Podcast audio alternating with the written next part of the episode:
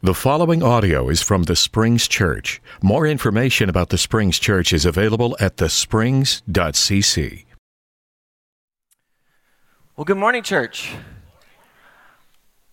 I want to say to all those who are here, those who are joining us online, if you're visiting today, welcome. May the grace and the peace of our Lord Jesus Christ be with you this morning. We are a church that's being transformed to the image of Christ so that anyone can find their way to God. And we do that three ways. We gather in the name of the Father like we do here this morning. We grow into the image of His Son. And we go by the power of the Spirit. And one of the ways that we're gathering this year is this next Saturday, NeighborFest, on Saturday, March 25th from 3 to 5 p.m., There's a QR code if you want to scan the QR code. There's going to be food. There's going to be music. There's going to be entertainment. You'll park out here. We're going to meet in the back. This is an opportunity for you to invite your friends and neighbors to join us as we gather in the name of the Father, because we believe that God is gathering all creation, and He's beginning with His people, not just here, but around the world, but in particular communities like this, to gather around good food, good fellowship, and lots of love. For that is God's future, that He's going to gather us all up. So don't forget, NeighborFest, Saturday, March 25th. Please remember to invite your friends and your neighbors. We are in a series in our year of gather called One in Christ, a call to unity. And our text that we are reciting together is from Ephesians chapter 4, 1 through 6. So if you guys would stand with me, we'll read this together. I, therefore, the prisoner in the Lord, beg you to lead a life worthy of the calling to which you have been called, with all humility and gentleness, with patience, bearing with one another in love, making every effort to maintain the unity of the Spirit in the bond of peace. There is one body and one Spirit, just as you were called to the one hope of your calling, one Lord, one faith, one baptism, one God and Father of all, who is above all and through all and in all. You may be seated. Let's pray. God, as always, we give you thanks for your word. For your word is life, and you have called us through your word. And so this morning, as we gather together around your words that give us life, we pray for ears to hear. And not only that, but hearts to follow. And not only that, but lives and bodies that will obey. And God, I ask this morning for the gift of preaching. God, we confess that we do not live on bread alone, but by every word that's out of your mouth. Thank you, Jesus, for being our life. It's in your name that we pray. Amen. I grew up in the 1980s, and I love the movie Rad. Anybody remember this movie? No one? You got to go back and watch it. This movie was about BMX dirt bike racing, and I love this movie. I mean, these guys could do on a bike what you can only imagine could be done at a circus. They had tricks. I mean, they raced. There's even a scene where I think they're at a dance, and they start dancing, but they're on their bikes, and they're doing these amazing things. There's this other scene where they're at this big logging mill, and they're riding and jumping over all these piles of logs. And oh man, the jumps. These guys could jump and do flips and all kinds of stuff. So, of course, I had my own BMX bike. I had a GT Performer. It was awesome. And me and my friend Johnny, who lived down the street, we watched this movie together, and we wanted to be Crew Jones, who is the main character in the movie. So we spent about 2 or 3 hours We found the wood, we found the hammer, we found the nails, and we constructed an awesome ramp. So my friend Johnny went first. He got his BMX bike, rode his bike about, 30, 40 yards to get some good speed up to the ramp. And he hits the ramp and lands it. I said, how was it? He goes, dude, it was awesome. It's your turn. So I got to confess, I was a little nervous. But I had great hopes of being Crew Jones. So I got back on my GT Performer, and I rode, and I hit that ramp, and I soared like a bird. Only problem is my bike did not soar with me.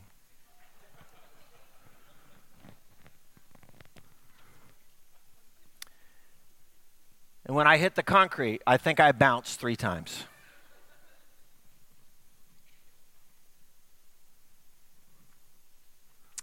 That day, I lost all hope of being Crew Jones.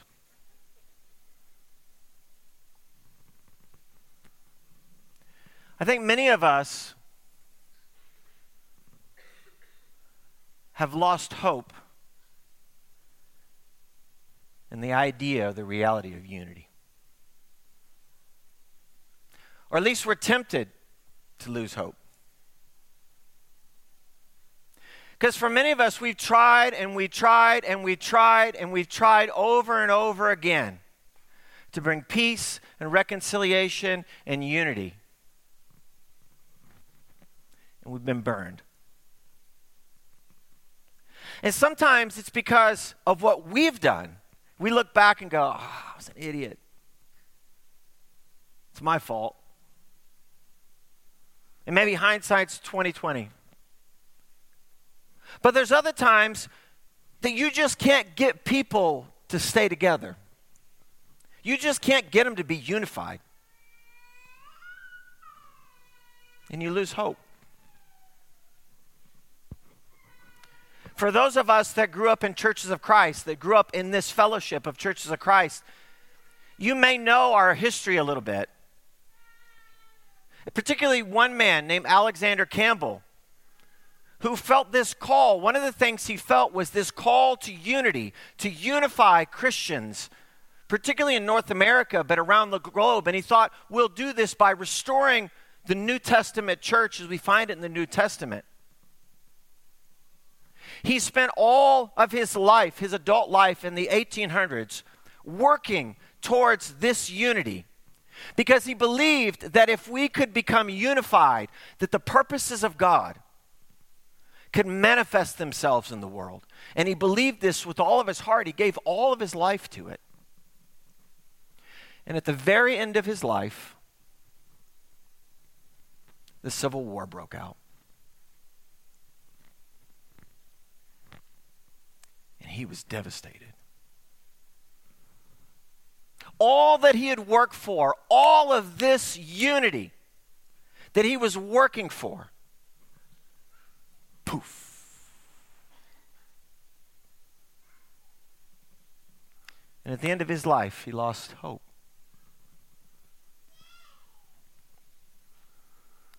Ephesians talk about the causes of why we lose hope.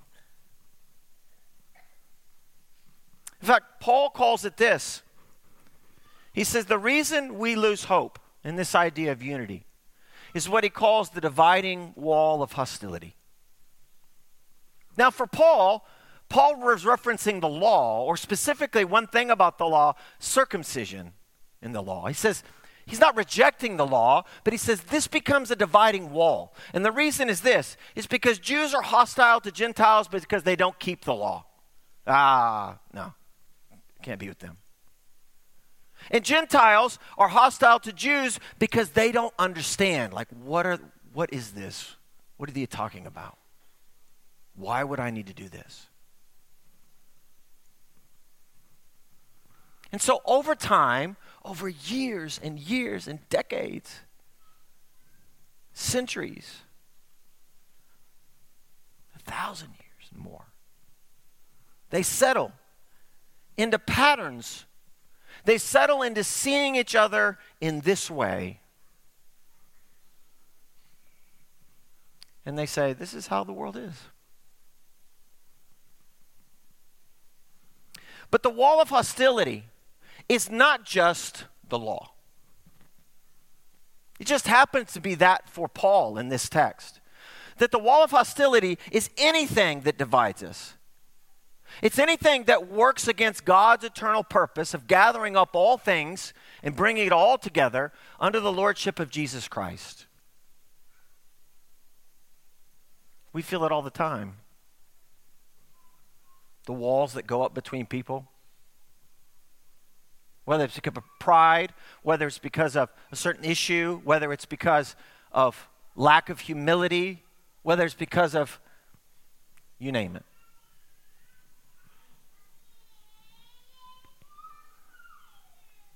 Is the walls that keep us imprisoned in our hostility and division.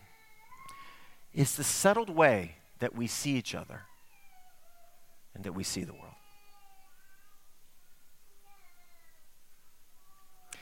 In my opinion, one of the greatest movies ever made is The Shawshank Redemption. Can I get an amen? Hey, there you go. I knew I'd get some amens. And while that is a story of hope, it is a fantastic and amazing story of hope. It's also a story about the enemies of hope. Andy Dufresne is the main character in the movie, but there are a couple other characters, including his good friend Red, and then another gentleman by the name of Brooks. And Brooks has been in prison for a long time. If you don't know the movie, it's a movie about a man named Andy Dufresne who gets wrongly accused and convicted of killing his wife and another man, and he's sent to the prison of Shawshank. When he arrives there, he meets these other characters. And it just so happens that everybody's innocent in Shawshank. Don't you know that? But there's one particular man, he's an old man, his name is Brooks. And Brooks has become pretty settled with the wall around him.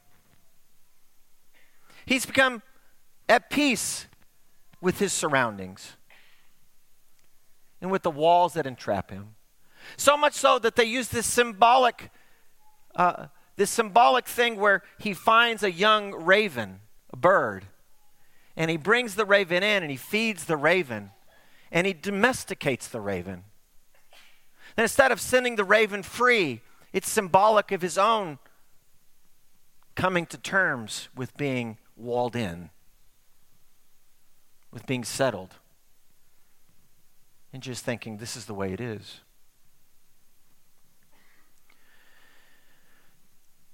And he's become so settled with his circumstances and so content and just like this is my life, this is the way the world works, this is how it is that when he gets a chance to get outside of the walls, when he gets a chance to go on probation and go on parole, he threatens to kill one of his friends named Haywood.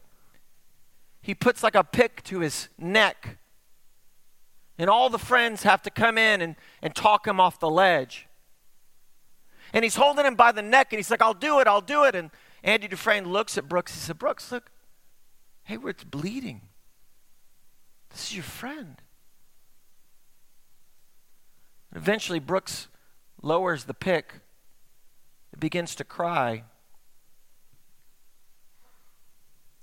Soon after that, all of Brooks's friends are out in the yard. Andy Dufresne's there. They're outside. Red, their friend, is there. And Hayward says, that man, old man, is crazy. He's lost his mind. And defending Brooks' crazy outburst, Red says this. The man's been in here 50 years, Haywood. 50 years. This is all he knows. Then he goes on to say this. He goes, these walls are funny. First, you hate them. Then you get used to them. Enough time passes, you get so you depend on him. He says, that's institutionalized. He says, what Brooks is experiencing is institutionalism. He's been institutionalized. Because when you come in these walls, they're really funny. First you hate them, then you get used to them. Then you depend on them.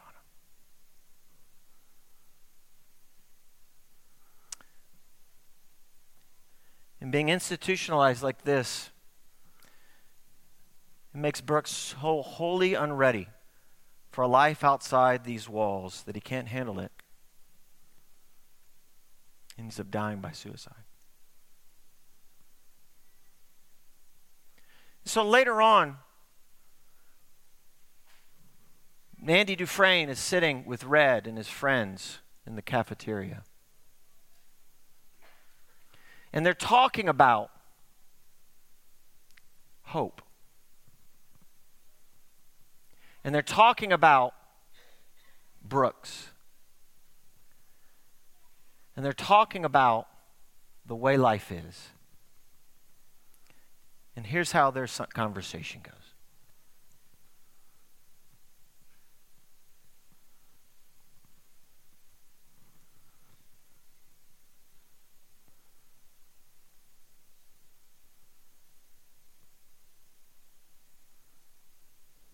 Here's where it makes the most sense. You need it so you don't forget. Forget?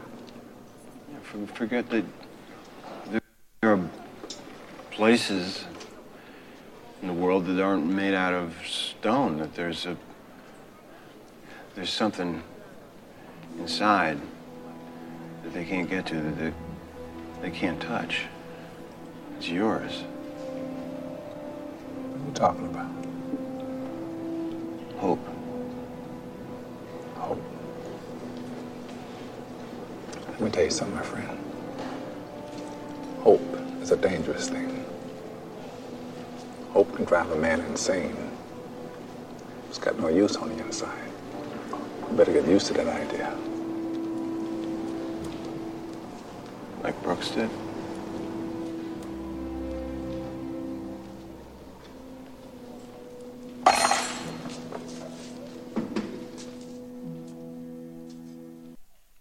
The walls of hostility, they're funny. First you hate them, then you get used to them. Enough time passes, you get to depend on them. Like Brooks, Red was struggling with the walls that imprisoned him. He had learned to depend on them. It was the settled way that he saw the world. The walls had imprisoned him, and he saw no way out. And once you settle within the walls, and it is all that you see, then hope is useless. As Red says, it's a dangerous thing.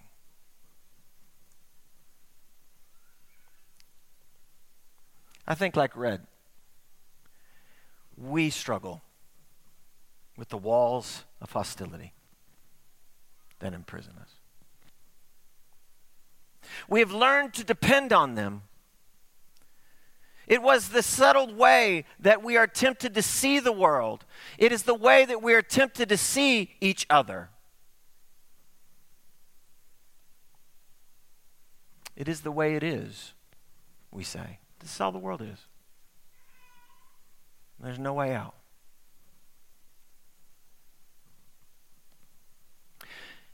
And I want to say to you today that the book of Ephesians is saying this. It's saying that the rulers and authorities that the book of Ephesians talks about, the rulers and authorities want to institutionalize us to the walls of hostility, to where we depend on them, to where we can only see each other in terms of hostility or threat. The rulers and authorities in the heavenly realms, as Paul says, want to institutionalize us to the walls of hostility, to where there's no hope left.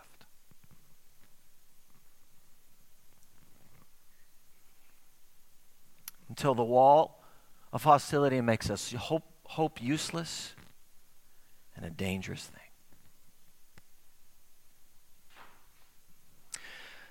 But the hope of God's people has always been twofold.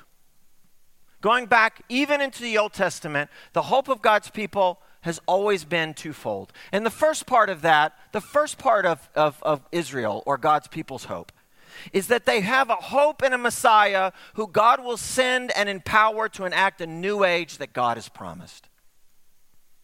And so in Ephesians chapter 2, 14 through 16, it says this. Paul says it this way about that hope. He says, "For the Messiah is our peace, who has made the two groups one and destroyed the barrier, the dividing wall of hostility, by setting aside in his flesh the law with its commands and regulations. His purpose was to create in himself one new humanity out of the two, thus making peace, and in one body to reconcile both of them to God through the cross, by which he put to death their hostility." The new age where God's peace reigns and there is true unity. That is the hope of God's people. That God will send his Messiah to do these things, to bring in an age of peace and to tear down the dividing wall of hostility.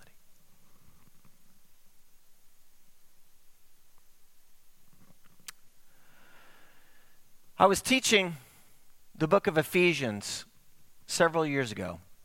I was invited by a good friend of mine who was a minister in a church just outside of Portland, Oregon. And they did their yearly retreat. And they did it in this beautiful spot in Camp Yamhill. If you in Churches of Christ in the Northwest, you're going to know Camp Yamhill is a place where youth went for years. It's a gorgeous place. And I remember teaching on this idea in Ephesians. And from this very text, Ephesians 2, 14 through 16, and talking about the Messiah that came to bring peace. And he destroyed the barrier, the dividing wall of hostility.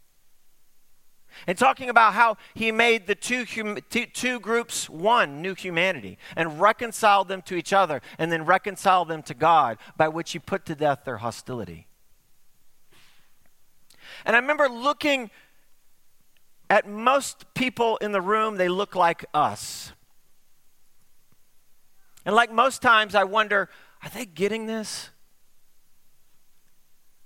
Because they looked at me like most of you are looking at me. And maybe you get it and maybe you don't, but I look out and I just wonder, I don't know if they're getting this. And then there's one man that slowly raised his hand. And he looked a little different than everybody else in the room. The man sitting in there, while most of them looked like us, this man was from Palestine. He was a Palestinian. And he raised his hand. He says, "I have lived most of my life in Palestine. I know what you're talking about. There are walls between the Jewish people and Palestinians. I know that hostility." And with tears streaming down his face, he says, "What you are talking about, this Messiah that you are proclaiming today, this is my greatest hope. Someone that can come and tear down the walls of hostility between two groups and make peace." He said, "This is what salvation looks like to me." Not spiritual, literal, in the flesh. Because if there was peace, there would literally be salvation. From my family, from my friends, and from all the people that live on the other side that consider me an enemy. And everybody in the room, as he talked and he cried, slowly just looked at him. And then they looked back at me. And they began shaking their heads.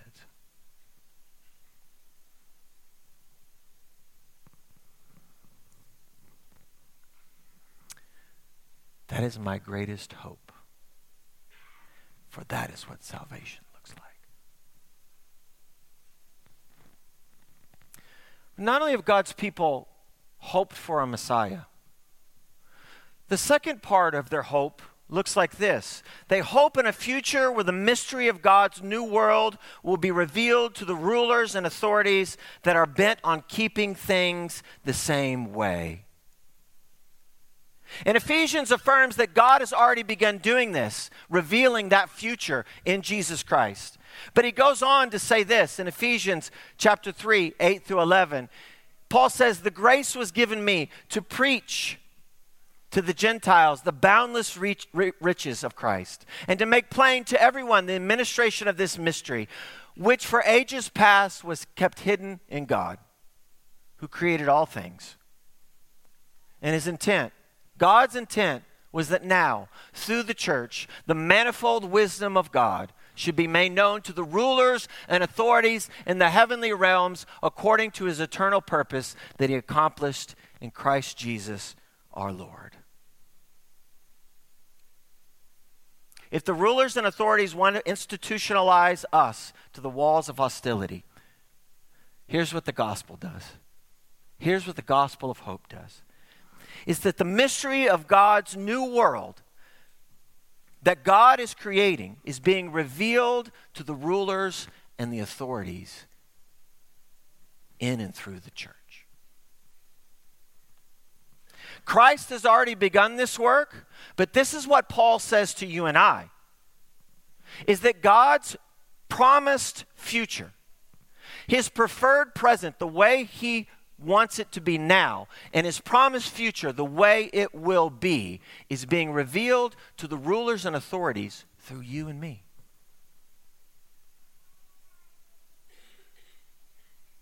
He's saying, take note. Those of you who are bent on institutionalizing humanity to the walls of hostility, mysteries reveal God's future has already begun. And it's continued to be worked out through the witness of the church. The dividing wall of hostility has been destroyed, and God's purpose of unity is being enacted.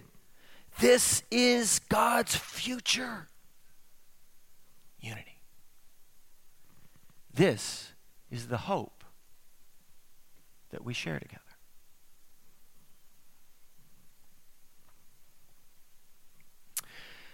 But hope is not just a religious sentiment. Hope is not just wishful thinking. Hope is about living differently in the world. That's what biblical hope is. It's about living differently. And after making all the arguments and all the pleas, and after writing all of this in the letter to the Ephesians, he ends with this call to unity. And he says this, he gives some very practical ways that we could live out this hope. Ephesians 4, 22 through 32 says, you were taught with regard to your former way of life to put off your old self, which is being corrupted by its deceitful desires, to be made new in the attitude of your minds and to put on the new self, created to be like God in true righteousness and holiness. He goes on to say, go to the next slide. Therefore, each of us should put off falsehood and speak truthfully to your neighbor. For we are all members of one body. In your anger, do not sin. Do not let the sun go down while you are still angry. And do not give the devil a foothold. Anyone who has been stealing must steal no longer, but must work, doing something useful with their own hands, that they might have something to share with those in need. Do not let any unwholesome talk come out of your mouths, but only what is helpful for building others up according to their needs, that it may benefit those who listen. And do not grieve the Holy Spirit of God when you don't feel or see the unity, because you are sealed by the Spirit for that day of redemption. And get rid of all bitterness, get rid of all rage, get rid of all anger, brawling, slander, along with every form of malice. And maybe above all, be kind. Be compassionate. Forgive each other.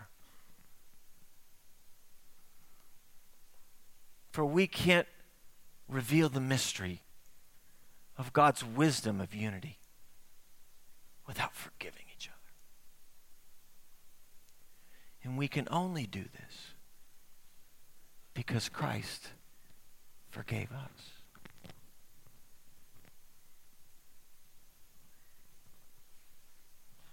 Like Andy Dufresne, the church embodies and reveals hope.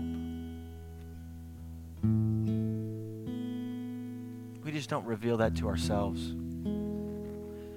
But to all those who had come to depend on the walls of hostility, to all those who are imprisoned and have been convinced that this is just the way the world is.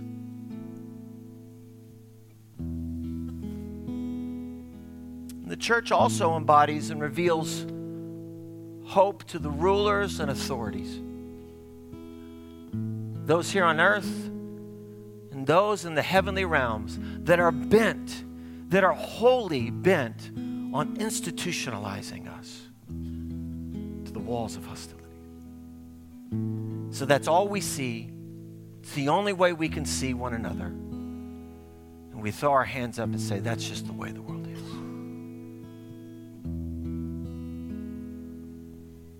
Later in the movie, Andy Dufresne writes a letter to his friend Red. When Red finally gets it, he reads it. And Andy says this to his friend Red. Hope is a good thing. Maybe the best of things. And no good thing dies. Paul is writing a letter to you and I today, the book of Ephesians. In chapter 1:18, he says this, I pray that the eyes of your heart will be enlightened in order that you may know the hope to which you have been called. God is calling.